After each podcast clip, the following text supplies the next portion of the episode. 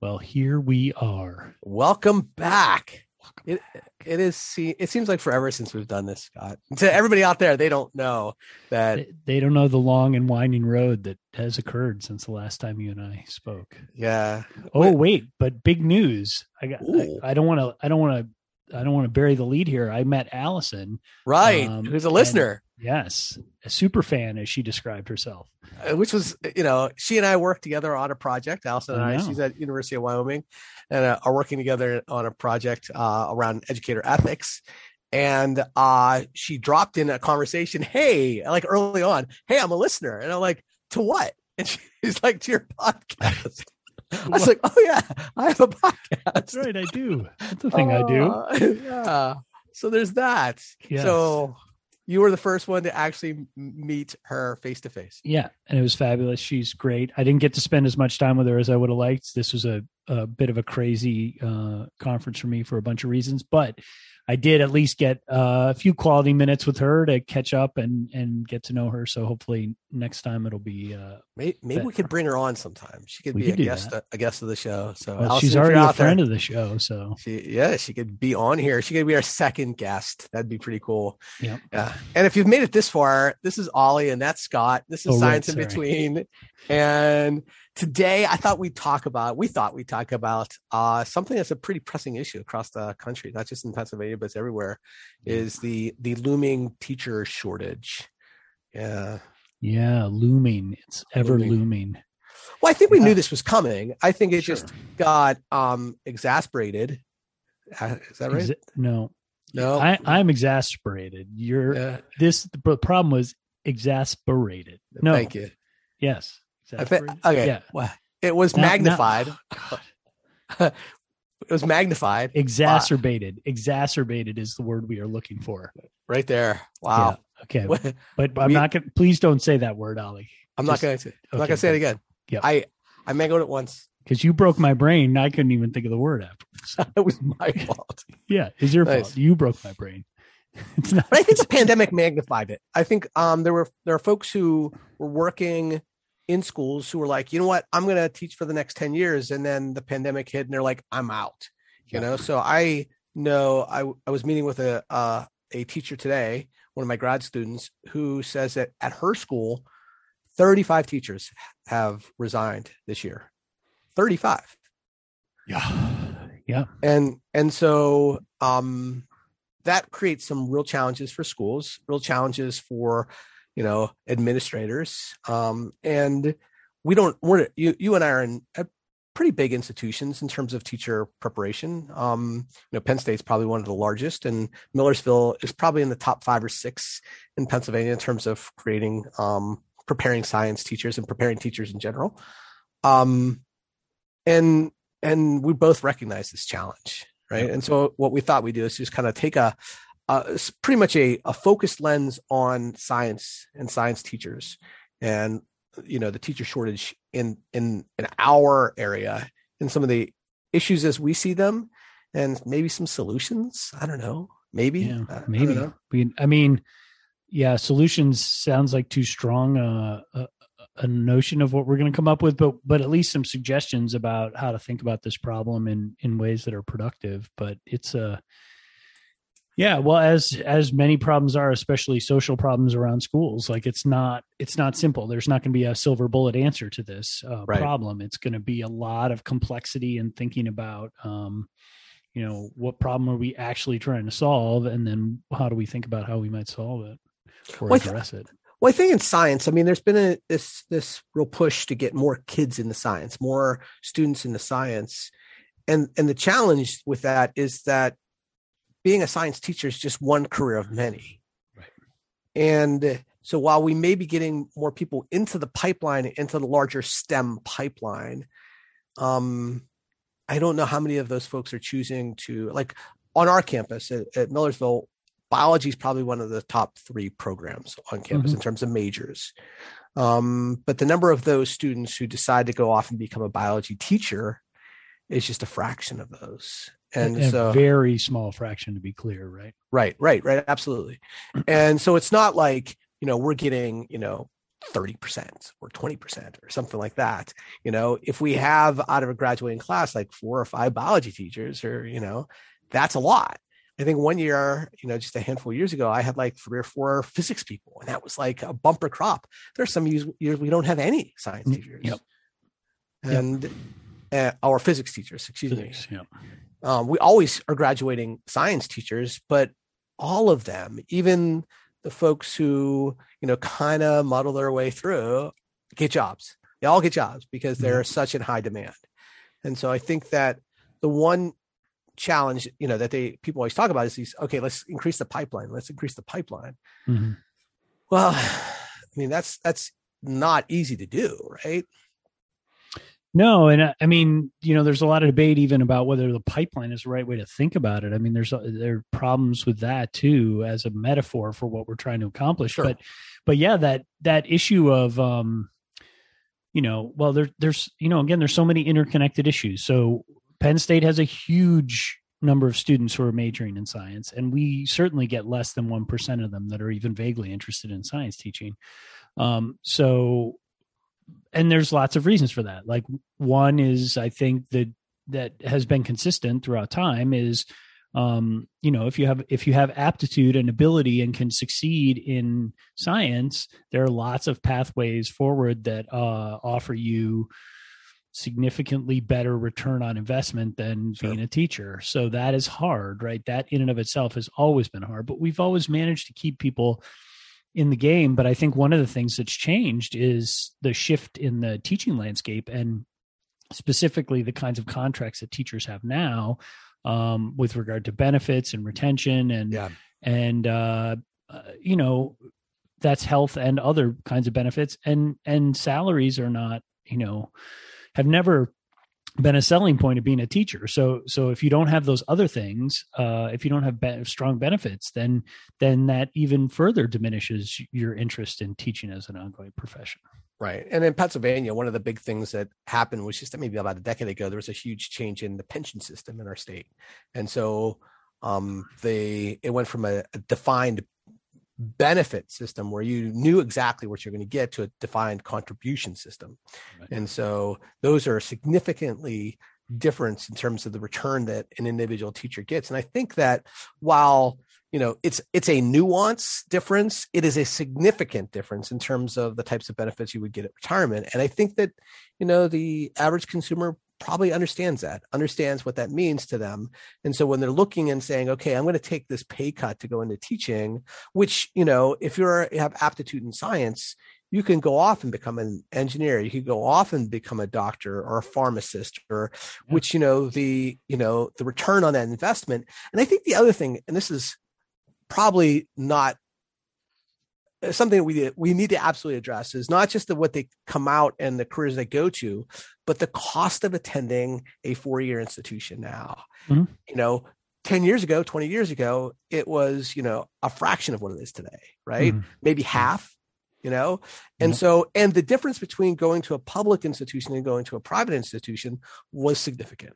So, you know you would pay you know if you were to become a teacher you could go to a public institution you know maybe a community college for a couple years and then go to a state school or a state affiliated school like penn state and millersville that you know we're both you know state related state affiliated mm-hmm. um but now you, you know the cost of attending our institutions are are huge they're yeah. and and coming out and you're going to become a teacher and you're going to be you know i think you know the average uh, graduate coming out of millersville is something like twenty to twenty five thousand dollars in debt. You know, yeah, that that's gonna that's a, that's coming out with you know a, a car payment that's going to probably take you for the next handful of years, um, or longer. Yeah, if you're coming out of a place like Penn State, you know, I think the debt for those folks is even greater. For and, sure, it is. Yeah. and and and coming out and saying, okay, I'm gonna go into teaching where I'm gonna be making starting salary in Pennsylvania, someplace in the 50s, you know, yeah. And and which is not, I mean, that is I mean, that's a that's a, a good starting salary, I guess. Um, yeah. but not when you're you're burdened with maybe a hundred thousand dollar, you know, debt. You know, that's that's a pretty significant debt to start with if you're coming out of a place like Penn State, or if you go into a private school where it might be even bigger. and and I think that's the challenge. Is that um, that's one of the challenges that Yes, is is, It's is one of the challenges.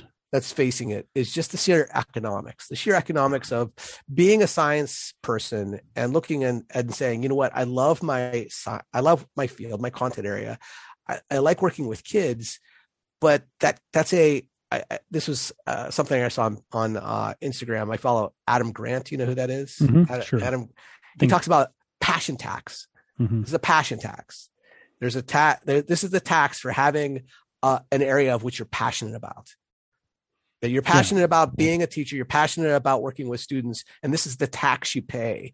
And it's becoming more and more that that tax is not something that people want to pay. Yeah. No, I think well, and and this is it's not new news to say that historically jobs that are associated with women's work, um, Right. which is to say caring jobs of all kinds, um, have largely been undervalued, right? And Yeah. and you've seen this in nursing, you see this in in um, in teaching, you see it in lots of social work. Uh, Lots of Mhm. lots of different aspects of our economy are not built around the idea that well, if you're not generating wealth, quote unquote le- wealth, then um, then your position is is less valuable to our economy, right? So, not understanding that sort of invisible work and and an important work of keeping the economy running of all this, and this you know this is a long historical pattern. This is not a new thing, but but teaching's always been caught up in it as a result, at least in part of of well, there's probably a lot of answers to that too, but certainly it's its association initially with women's work um, as as the primary people who do that preparation. So um, yeah, I think I think all that is super complicated and and disappointing, and and makes makes the first part, the recruiting part, uh, really hard. Um, and I think uh, you know, I think another piece that's complicating that that has always been around, but seems to have gotten more difficult is, you know, kids in high school just you know you're in high school or you're in whatever and you don't think about oh this could be a job for me these are just people that are in your environment that you you're taking classes from them but you don't say oh i could be a physics teacher. You know you're you're worried about other things and so it's not showing up on your radar. So how do we even like you know our college hired a recruitment officer but i don't know exactly what that person can do. Like do you, are you going to go to high schools and say hey don't forget there's an opportunity to be a teacher after you graduate as a thing that you could do. Maybe you want to consider that. Um you know that's that's not scalable to have our one our one uh, uh, recruitment officer go to every high school in pennsylvania or all of the high schools where we recruit students to come to penn state and try and convince them to be a teacher. Like that's that's crazy. So how do we how do we do that? Is it even possible to do that to recruit people into this unless you know potentially doing that in higher ed going to the intro bio class and standing up at the the podium let, hoping the professor is going to give you five minutes and let you say hey you know here's something you can think about. Uh, if you're if you're here and you're you're thinking about a bio major you could also you know go this route into teaching. It's a it's a complicated question about how do we get new people in much less we're also going to talk keep them Yeah. Well, one of the things, and maybe this is jump into solutions, and I apologize for that, but we jump around sometimes. Is that you know there is this effort? Um, I attended a a webinar, not really. Uh, it was a a, a web based, a streaming hearing. That's what it was. Uh, it was Oh. the state legislature had a hearing around this. Uh, I guess maybe a few weeks ago, and so I I attended virtually. Um, and one of the uh suggestions solutions was about growing your own that was the term they used growing Yeah. your own Yep. and so working with school districts to identify students of promise and i don't know what that comes with like is there some sort of financial thing that comes with that that you know local school districts give a grant for you know you know students of promise to go off and go to college and come back and and do something uh, I know locally, uh, one of the departments in our our school um, is doing a recruit one. Um, so if you can, if they are just working with all the local, it's specifically around our technology education teachers, um, which you know Millersville is one of the very few programs in the state that prepares technology education teachers. Um, you know, these are the folks that are teaching CAD and teaching, you know, wood wood shop, Robotics. robotics, all that stuff. You know, there's only a handful of those programs in the state, and they're really struggling to find students to get into those programs and you know we and that's an an area that's been growing in a lot of schools um as a as a place to help you know kids look for careers and things. Mm-hmm. Um, and they're just like, okay, if you can recruit one, if you can recruit one student out of your graduating class, you know, then you might be able to, we might be able to make a dent in the teacher shortage in our, our content area. And technology education is one that, if we talk about science, te- technology education is hurting yeah. for, for teachers right now. They are hurting. Yeah, for sure it is. And, I, and, you know, I mean, I think maybe, and this is skipping around a little too, but I think talking about it that this is a really well recognized problem in science and technology and mathematics, right? So, yeah. So Obama's 10,000 K and 10 um, initiative, which was the no 100K in 10, sorry, 100,000 getting a hundred thousand STEM qualified, I think was the word in there, qualified STEM teachers in 10 years. So his goal was at the beginning, early on in his presidency, was to do this, and or, an organization was set up called that uh, 10,000 K in 10. Um, I think that number's right, maybe that 100,000 and 10. I don't know. Well, that's what I said 100K and 10, or was it 10? You, you figure that out while I meander on about whatever this is. But, but the point is that this is a recognized problem, and there, for a long time, we knew this was coming, that there, that the teaching force, especially in in STEM areas, was aging and and uh, needed. We need a lot of people flowing in. So, in addition to the supply problem, we're going to have an increasing demand problem. We're going to have more and more of these folks who are who are of retirement age.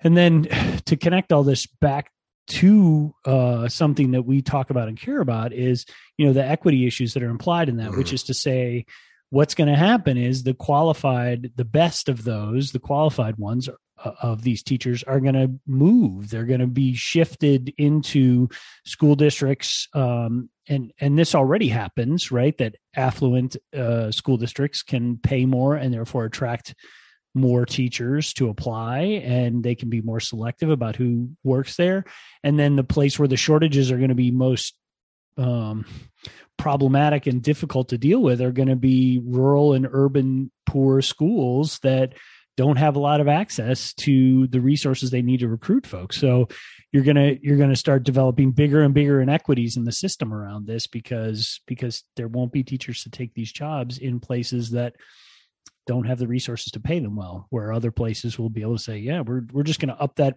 you know yeah the benefits aren't quite as good but we're going to start moving that starting salary up and we're going to keep recruiting people in. Right.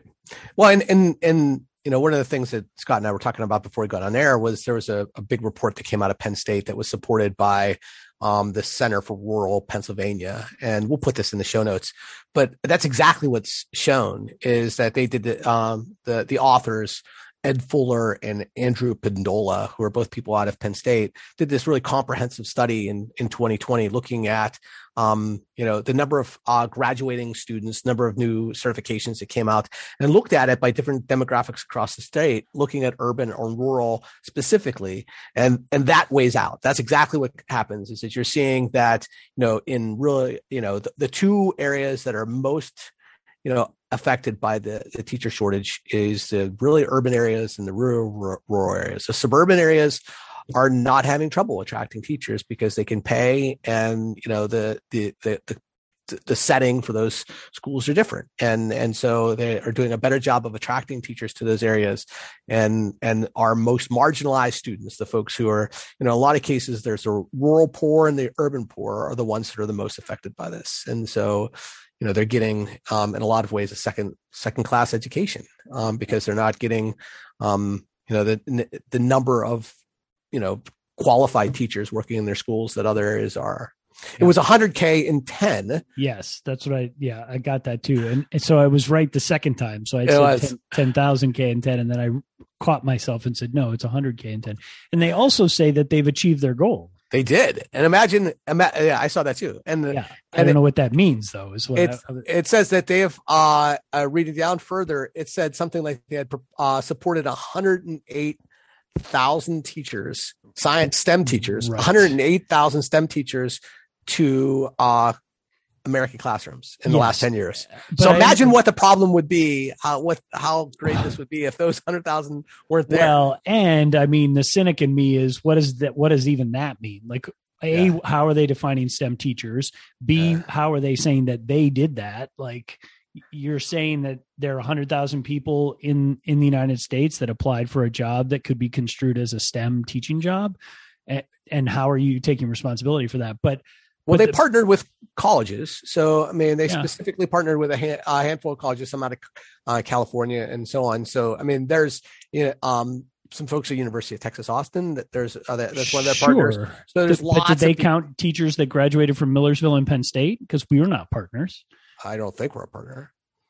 I, I know I know Penn State is I is not. We talked we talked with them at some point about it. Um, eh, but the the point is like uh, it- well the it, we don't have to nitpick hundred k and ten. That's not the point.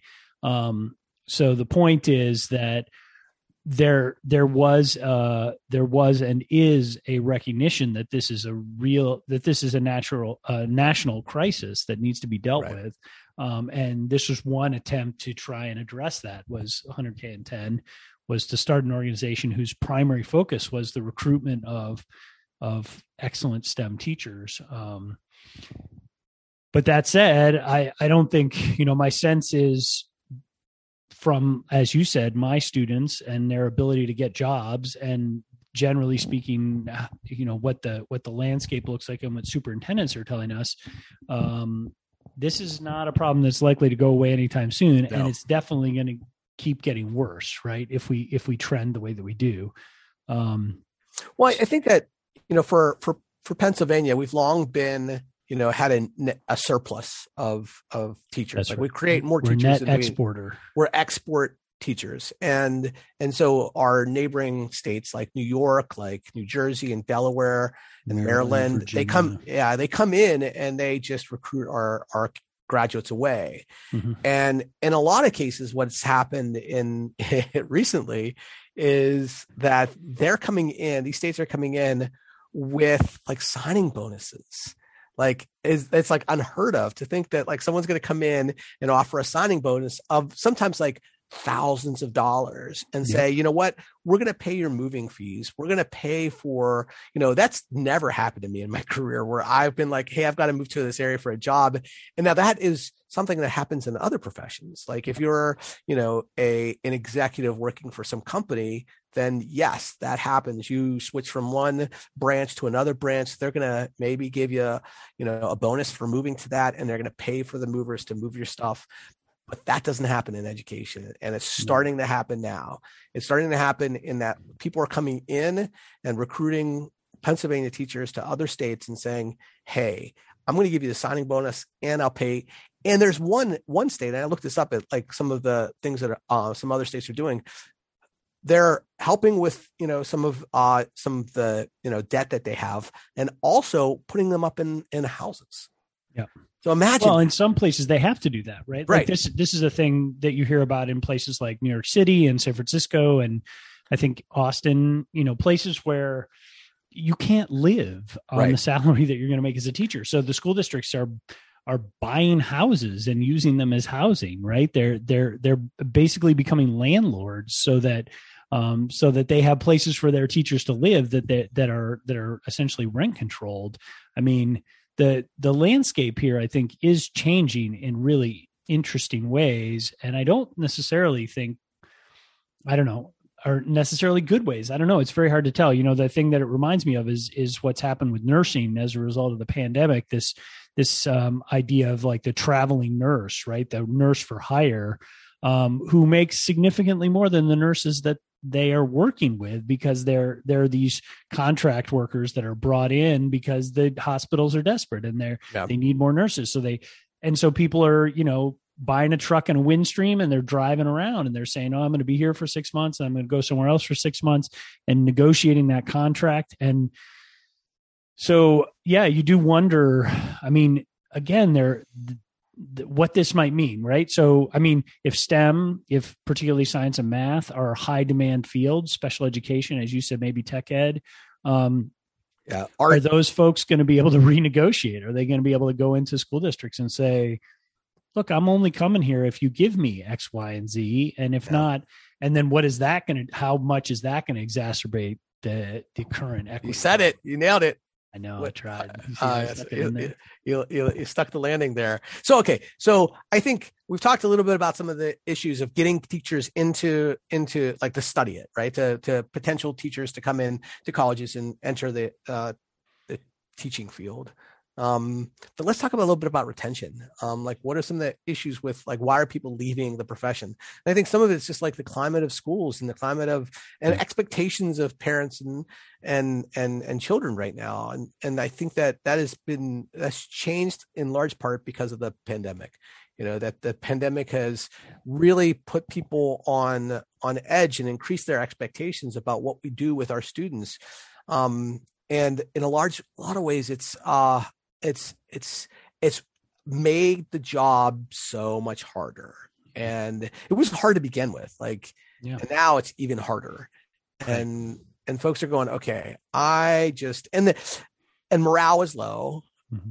Eh, because of uh, we we're both out in schools we see it we see mm-hmm. people who are just like yeah you know they're yeah. spent and well, and there's an interesting irony, right, in that in in the initial phases of the pandemic, eh, eh, you know, in that first spring and and I think into the following fall, there was a very, in many respects, I think a very positive response to right. teachers in in that there was a, wow, I can't imagine being a teacher. Like I've had my kid home now, trying to teach them, and it is exhausting to do on top yeah. of my job and I, and I have only got the one or two or however many you have at home versus the 25 or something that you have in a classroom. So there did seem to be that initial response to that, but then the other thing that seems to have happened is that t- parents also got a window into what teachers are doing because that or the version of what teachers were doing that was happening during the pandemic because the right. the Zoom was on in their house and they could look over their kid's shoulder. And then the flip side was, okay, schools don't work for my kids so this this needs to get fixed. And and then then it, there was a bit of a turnaround, and there was more blaming of teachers. And I think yeah. that has been that hasn't helped our our you know on top of all the stress and complexity of doing the job of teaching in an online slash remote environment with almost no notice. Um, now there's the additional critique of parents who now think since they've been watching on Zoom, they know how classrooms work and they're ready to tell teachers that they're doing a bad job. Yeah, and and so it's kind of been it's deprofessionalized the profession. You know, mm. not because of anybody's fault, right? Mm-hmm. But because of just, you know, the the pandemic has just changed and that that version of education was just triage education it was just like let's yeah. let's try to do the best possible job we can do with our students and within the constraints that we have. And that became the the the view of some people's expectations. There were students who just loved that. They were just like all right this is what i got. Yeah, yeah. all right rock and roll. And then coming back and and and having you know trying to get back to what things were before the pandemic some students really resisted that and some parents did too because they're mm-hmm. like look you know hey life is short. Let's just en- enjoy life while we're in it. But it's like hold on. You know we there's still an education here. There's still things we have to do and things yeah. you have to learn. And and that's the stuff that's ultimately going to contribute to long term you know success for uh, for students. And they weren't buying in and just like no i'm not in for it. You know i'm i want my kids at home or whatever. Um and so that it it uh, it, it broke it. It broke the system. It, it like it and it's going to be hard to get it back to to being what it was which was you know teachers being revered for you know what they did and to be mm. celebrated for what they did. And and i think there's still you know if you talk to most people, they'll say their lives were changed because of some teacher. And if you ask them that question, who, which teacher had the most impact on you? Everybody has an answer to that. Mm-hmm. Like everybody has an answer to that. Some teachers, you know, either saved their life or changed their career or, you know, gave them some opportunity that they didn't know they could do, you know? And I think my hope, and it's the optimist in me is, hopeful that that is the the kind of conversation that will win the day. And then just as we get a couple years but beyond this that you know some of those things will start to bounce back. I don't see it happening this, this semester. I don't see it happening in this academic year because i know some some of my um our teacher friends are on the ropes. They're on the ropes.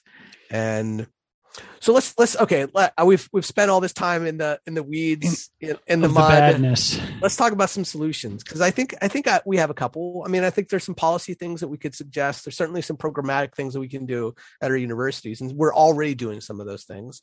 And so, you know, yeah, yeah I I think there should be some some loan forgiveness for teachers. I think that's Mhm. the that's like n- number one. Uh, number one, and it should be like if you're going into content content areas, and they did this when I know when I first started teaching, I came out with I came out of Pitt with some debt. Um, and because I was a physics teacher, that was a high demand area. And within like five years, my my loan was forgive forgiven. And so, Mhm. you know, targeting that towards specific content areas and targeting it that to to um, specific schools, saying, hey, you know, if you're in a content area that is high need, we're going to give you X percent per year. If you go to you know a a very rural school or a very urban school or a title 9 title 1 school or something then you know here are the things that we can do and and offering some incentives to get people to work in those settings really highly qualified people to work in those settings can i think that's a that's a policy way that's a way that you know states can really uh, attack this in a way that can make some big differences Yeah. Well, and I think I think there is a this this is not a, a clearly thought out solution or or proposal here. I'm just going to sort of spill here, but um, but I do think one of the things that could be considered, and I think about this both in terms of higher ed and in terms of K twelve, is is thinking about the job as it is constructed. So we ha- we have these jobs, you know, teaching jobs, and and you know there is this sense that um, they should have a certain amount of their time is spent teaching classes, and then they have duties, and they have some preparation periods built into that. But I think one of the things we're going to see is that we're going to see school districts who are willing to be innovative around how they structure the contracts of the folks that work for them and I think changing how you structure those jobs could be because if you're not going to pay them more, is there a way to reorganize their time Right. so that there's a benefit to the way that you're helping them think about teaching? So, um, and I don't know where those models will come from. I'm sure there are people in higher ed or who study school policy who are better prepared to talk about that. But I do think if we if we if we want to keep people in the teaching profession, particularly in high demand areas, I think we really have to reconsider what their job description is. And uh, and the sort of old way of um, you know seniority determines all things, and the new coming the incoming people get the worst assignments because that's just the way it works. And you have to teach you know five classes a day and have one prep period and one duty period and you know it it doesn't it's not a professional environment like it, it it ends up grinding people down and you know again i think the pandemic has only exemplified uh, made that well i was gonna i was gonna say i was gonna say exacerbated again but i, I but I, but i feel like that's like You- you a lost- dead horse yeah you, you, you lost your steam in the middle Yeah, there I, so I so I tried to switch horses in the middle. I saw it. That was bad. That was bad. that's all good So, man Um, Well, I Yeah. will say this. You know, I was in. Uh, I guess eh, maybe I've talked about this before, but a handful of years ago, um, me and uh, one of our friends, Jason, went to Sweden for uh, you know, and we. yeah.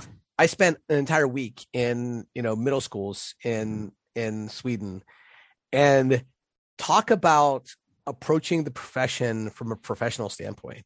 Yeah. Like the the te- there was no there was no police state Yeah. okay these these students came in you know there was there was no bus duty the kids came in they was like middle school kids so these were kids as as young as like maybe 10 11 most of them were it was in stockholm so Mhm. the kids were coming off of you know bu- like regular Public buses, transport. Yeah. public transportation getting themselves there and they would come and they pretty much had like freedom to like walk around and work and do all this there was no hall duty there was no Right.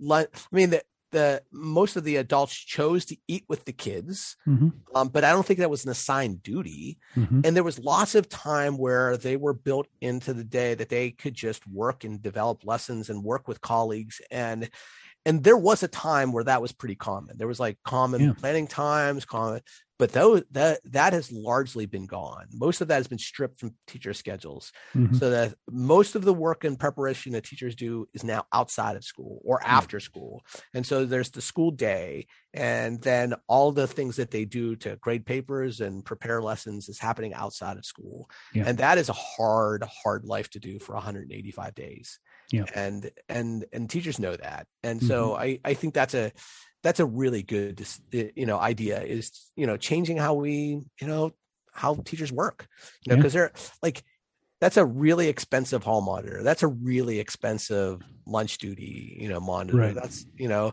there are people who could be doing that job in other ways you know, uh, you or know? to your point there are ways to structure schools so that that yes, that is don't have a necessary job right, right? right i mean i think and and you know i mean kids will get into trouble and that's part yeah i had a similar experience. We had we play student teachers in amsterdam or in um uh utrecht in in the netherlands. And i've been over there and supervised and and yeah the schools are like the culture of the school is very different right? And yeah. and and changing culture is hard but it can be done on a small scale with individual schools if there's will and there's um you know commitment.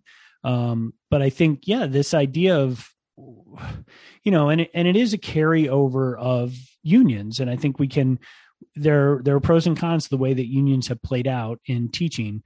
Um, but one of the cons is that it has somewhat deprofessionalized the field and it has tr- be, treated it much more like it's a manufacturing job, right? Where, where you're manufacturing children's learning, if we're being generous, those are the widgets. And, um, and that that does, that's not conducive to treating teachers as professionals because it, it, it, all has to be written down in a very rule based sort of way. So, yeah, I mean, uh, things like eh, simple things, right? Like the teachers in Amsterdam, if they were not teaching, they didn't have to be in the school. They could leave. Right. They could go have a lunch with their friend, or they could, you know, go have a doctor's appointment, and they didn't have to, you know, get permission like they were, you know, a sixth grader in the United States, right? I mean, it's it's so even even just some of those things of can we really start thinking about ways to treat teachers as the professionals that they are would make would make a big difference. But yeah things like duties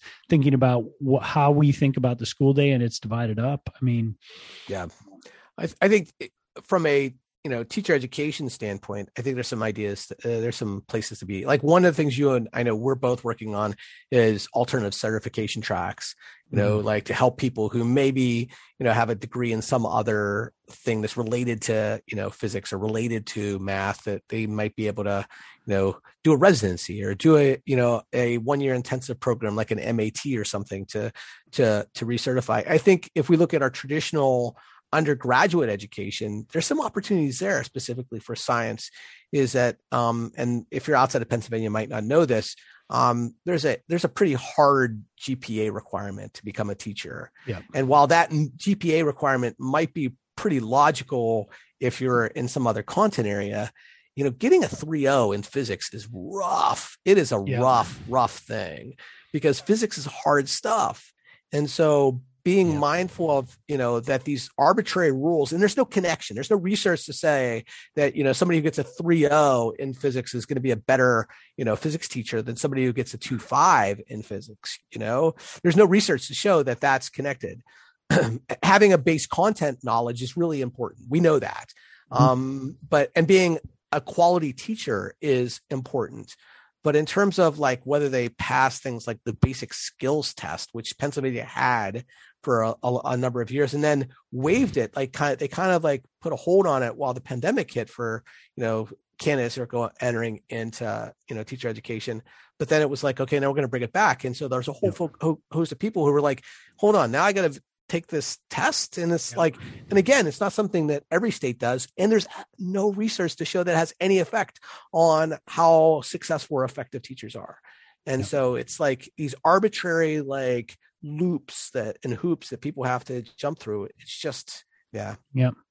Well it's part of the nature of teaching being a government job right? And right. people don't often think of it that way but because it is it it is complicated. But i think now is the time for joys ali. I think oh, we yeah. have to transition. So i think you know these issues of of how how do we solve this crisis? I don't know that we do but i do think um what we're suggesting is we're going to have to start being creative and not just continuing on the path that we're on of hoping that there'll be enough science teachers around in in 10 years for to teach our kids. I think if we if we don't take this seriously and start thinking about how to solve it we're we're going to be uh, a little bit up a creek here. Right. So, and that, that there we're at like a really critical point to be uh to make decisions and the, that are going to have impacts for decades to come for sure yeah. so do you have a joy or you want me to start uh, I have a joy. I will start. All right, rock and roll. Um, I am going to suggest a book that I just finished called Station Eleven, which was also made into a Netflix miniseries, um, and it is a fant- it's fantastic book. It's by Emily St. John Mandel or Mandel. I don't know how to pronounce that, so I may be mispronouncing it but um, it's you know so the bad news is it's a post pandemic sort of pandemic book uh, which you would think right now is not the sort of book that you necessarily want to be reading but it's it's a fantastic book and it's really interestingly written with this sort of um interwoven uh, sort of jigsaw puzzle of a of a plot and or story where you're sort of getting future and past timelines woven together that are sort of unveiling each other over over the the length of the novel and it's i just found it you know fantastically well written and interesting and uh you know post apocalyptic post pandemic uh content aside it, it's just it a really joyful. good read it sounds joyful. it's yeah i mean it i think at the end it's pretty joyful i think it is a there is a hopeful message to it but um but it is i mean it also i think points at the fragility of human society and and how much and i think we saw a glimpse of that in a, in the pandemic. And all this book does is dial that up to 11 no pun intended um to say yeah did you see what i did there? I did. Uh, um is is to say like okay if this thing went a lot more wrong than our current and and this was written before the pandemic happened.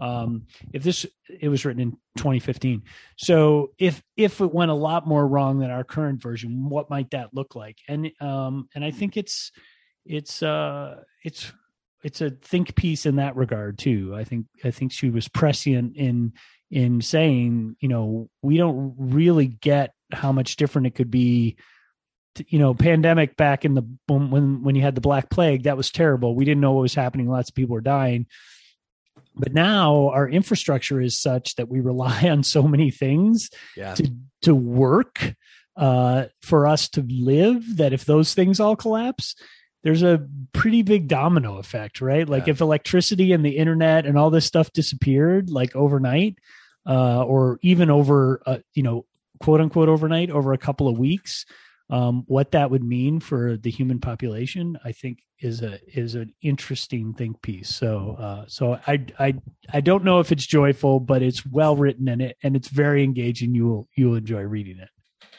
All right, I'll check that out if I'm okay. like feeling like uh you know yeah being depressed. Like, I don't. Depressed. I can't. I cannot speak to the Netflix series. I don't know. I I have I, heard I've, that it's I've, good, but yeah, I've seen that show up on people's feeds. That's something they've they've enjoyed. So yeah, it, um, I will say mine is uh you know staying true to who I am. Uh, something comic book related. Oh, I, I, thought, it was gonna be ice cream related, but no, no, I have been making a lot of ice cream though. Um, what uh what I did recently was I I downloaded a preview of Marvel Unlimited, which is an app mm-hmm. for you know your you know iPad or your phone, and I subscribed. I figured, oh, what the heck, I'll I'll subscribe for you know a year a couple months and see what it looks like. And one of the things that i'll say is that it, it gives you uh, access to the marvel library everything that marvel has done up until like maybe two or three months ago. So there's a delay in when things come. So it's not the new stuff. But what mm-hmm. it does is it also gives you um like you can read an entire series from the beginning. So if you're like hey i'm really interested in moon knight you can start moon knight from the beginning and read all of the different folks. But I think for me, that the thing that I caught on to recently that I'm really enjoying is they'll always have like events, right? Like if you're a comic book fan, you know, they've done events like, you know, um, in the Infinity War was an event that yeah. happened like probably like 20 years ago in the comic book world. And maybe about like 10 or 15 years ago, the House of M was a pretty big event. Mm-hmm. Now I have the House of M single issues. But whenever uh, you know comic books do this, they do this and it goes across all of their issues. Yeah.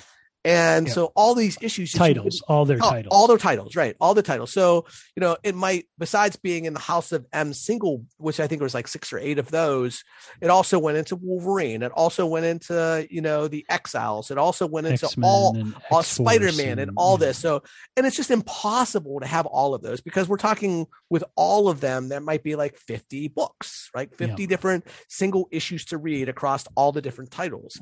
So you might have a couple that you follow, but this the story becomes so inter interweaved. Like right now, there's a big one on Del- called The Devil's Reign, which is about, you know, uh, Kingpin becoming mayor of New York, right? That is across all of the titles that have anything related to New York City. Um, now there's the single Devil's Reign Yep. ones, but so I'm reading all of the House of M, like from beginning to end, and it's like seeing it play out in all of the different titles is really cool. Yeah. And there, and while I knew the series, I knew the individual, eh, I didn't know how it impacted all these other worlds and all these other storylines, which is cool to, to and that's just you know it's kind kind of nerdy and it's kind of Yeah, comic book I nerdy like that. but it's really cool because it's something I, you know, I'd never been able to do before because just the cost of it is gigantic. Um, but this, you know, it's a subscription Yeah. and I could read them all on my iPad. So I got one question about that. So do they organize them for you? Yes. Okay, So- so, that's an important piece of this mess, right? Is that yeah? Because So they- one of the challenges with this like multi-woven book thing that Marvel and DC all do is keeping track of which thing happens before which thing Right. across all these different issues. And Well, that, well, you can look for a series and it has them all listed and you could go down by the series by that, like, you know, the House of M series that happened. right, Now, I would say the user interface could improve because what you end up doing is once you get into the title, then you start to follow that title. And so you have to navigate back to the Oh, series and to get I back in that because you get stuck in the title. So you, if you yeah, don't, I get you. yeah, the user interface is a little clunky from that standpoint, but uh once you learn how to navigate that, then you could stay within the series and not within the title. Cool. Yeah, Right. it's pretty cool. Yeah. So there we are. I don't what, what, what episode was this? 84? Uh, 84. It was 84. 84 Not- in the not book. an issue of note, but No. it's in the books. Not one of note, but it was a good one. It was a great episode. It was good to see you again, my It's good friend. to see you All right. And, catch you uh, next time. in between. See you then. Bye now.